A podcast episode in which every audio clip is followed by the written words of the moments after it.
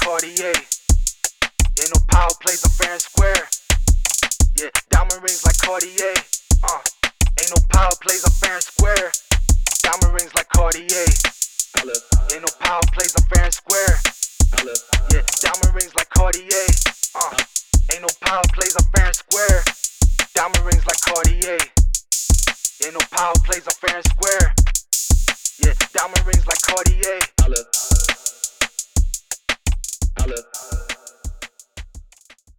Maria di Unterrichter nasce nel 1902 a Ossana, un paese di montagne in Trentino. Quando scoppia la prima guerra mondiale ha 12 anni ed è costretta a scappare a Innsbruck con la famiglia. Al termine della Grande Guerra si trasferisce a Roma.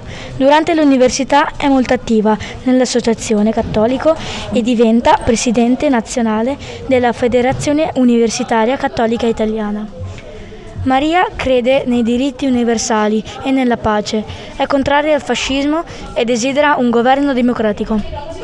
In Italia ciò sarà possibile solo dopo la caduta della regione fascista e la fine della Seconda Guerra Mondiale. Mentre la guerra è in corso, Maria diventa dirigente del Partito della Democrazia Cristiana e nel 1946 inizia il suo impegno nelle istituzioni nell'Assemblea Costituente, poi in Parlamento per tre legislature. Maria è presente nella Commissione per i trattati internazionali e collabora con il primo Presidente del Consiglio alle trattative di pace con l'Austria. L'onorevole Anta Richter è la prima donna a partire dall'Italia per il Brasile come ambasciatore politico, una novità assoluta in un'epoca della quale le donne sono escluse dalla carriera diplomatica. Nel 1963 Maria si ritira dalla vita politica per svolgere un'intensa attività all'interno di organizzazioni internazionali che sostengono l'alfabetizzazione e il diritto dello studio, la libertà di pensiero e il rispetto delle diversità. Secondo la sua visione, sono degli elementi indispensabili per garantire la pace tra i popoli e la democrazia.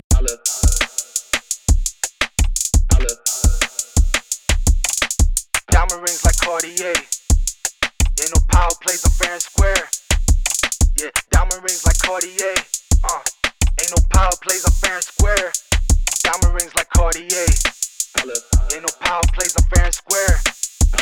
Yeah, diamond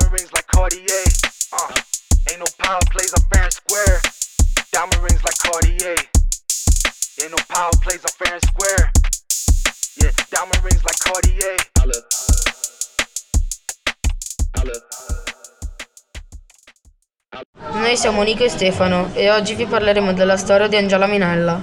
Nata nel 1920 a Torino, Angiola è figlia di una famiglia benestante. Il padre, noto ingegnere e direttore di un'importante compagnia di assicurazioni, viene ucciso da un attentato fascista quando lei ha 12 anni.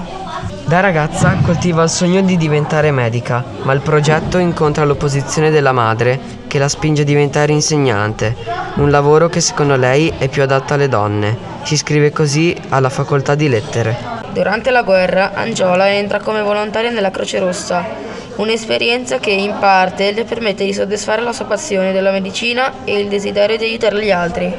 Angiola collabora con la rivista clandestina Noi Donne, dove si firma con lo pseudonimo di Lola e combatte da partigiana in Piemonte e in Liguria. Nel 1945, nonostante il parere contrario della famiglia, sposa con rito civile il partigiano Piero Molinari. L'anno successivo entra nelle liste del PCI ed è una delle nuove donne comuniste elette all'Assemblea Costituente. Sul suo diario annota riscrivo la data di oggi perché non la potrò più dimenticare. 2 giugno 1946. Finalmente ci sono riconosciuti pari diritti e dignità, ma questi hanno bisogno di norme, non ancora scritte. Di questo voglio, di questo voglio occuparmi, di questa nuova lotta porterò bandiera. Nel dopoguerra segnato dalla fame e dalla povertà, Angiola, con le altre comuniste, organizza i Treni della Felicità, una catena di solidarietà per le bambine e bambini del sud Italia ospitati presso le famiglie del centro-nord. La sua lunga e vivace attività parlamentare la vedrà impegnata fino al 1972, sempre dalla parte delle donne.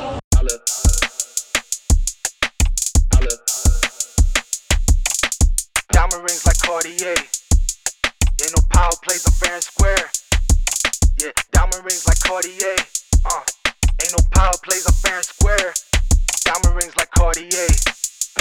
Ain't no power plays are fair and square. Yeah, diamond rings like Cartier. Uh, Ain't no power plays are fair and square. Diamond rings like Cartier. Ain't no power plays are fair and square. Yeah, diamond rings like Cartier. Like Cartier. Ciao, siamo Valentina e Nicolò e oggi vi parleremo di Ottavia Penna. Figlia di un barone e di una duchessa, Ottavia Penna nasce in Sicilia, a Caltagirone, nel 1907. Come era uso nella nobiltà, studia in casa con istitutrici private e poi in collegio in Toscana e a Roma. Ottavia ha un carattere tenace e non ama le convenzioni. Pur essendo una convinta sostenitrice della monarchia, si batte per la parità dei diritti e l'emancipazione delle donne. Durante la Seconda Guerra Mondiale aiuta la popolazione siciliana distribuendo di nascosto cibo ai più bisognosi. Più avanti il suo impegno costante per le persone in difficoltà e per i più giovani si concretizzerà con la fondazione di un centro di formazione e assistenza a Caltagirone. Alle elezioni dell'Assemblea Costituente si candida nel Partito del Fronte dell'Uomo, qualunque attira su di sé l'ostilità dei notabili della sua città che sostengono la DC. Viene eletta ed è l'unica onorevole donna dell'Assemblea appartenente allo schieramento di destra. Entra a far parte della commissione del 75, ma dopo solo sei giorni decide di dare le dimissioni. Schiva e rigorosa, tiene le distanze dalle sue colleghe. I rapporti erano cortesi, ma non fece mai gruppo con noi ricorda anni dopo Angela Gotelli. Alla fine delle, dell'esperienza della Costituente decide di abbandonare la politica e il partito che si scioglierà poco dopo. È paradossale che proprio Ottavia, una monarchica, sia stata la prima donna candidata al ruolo di, preside- di Presidente della Repubblica nel 1946.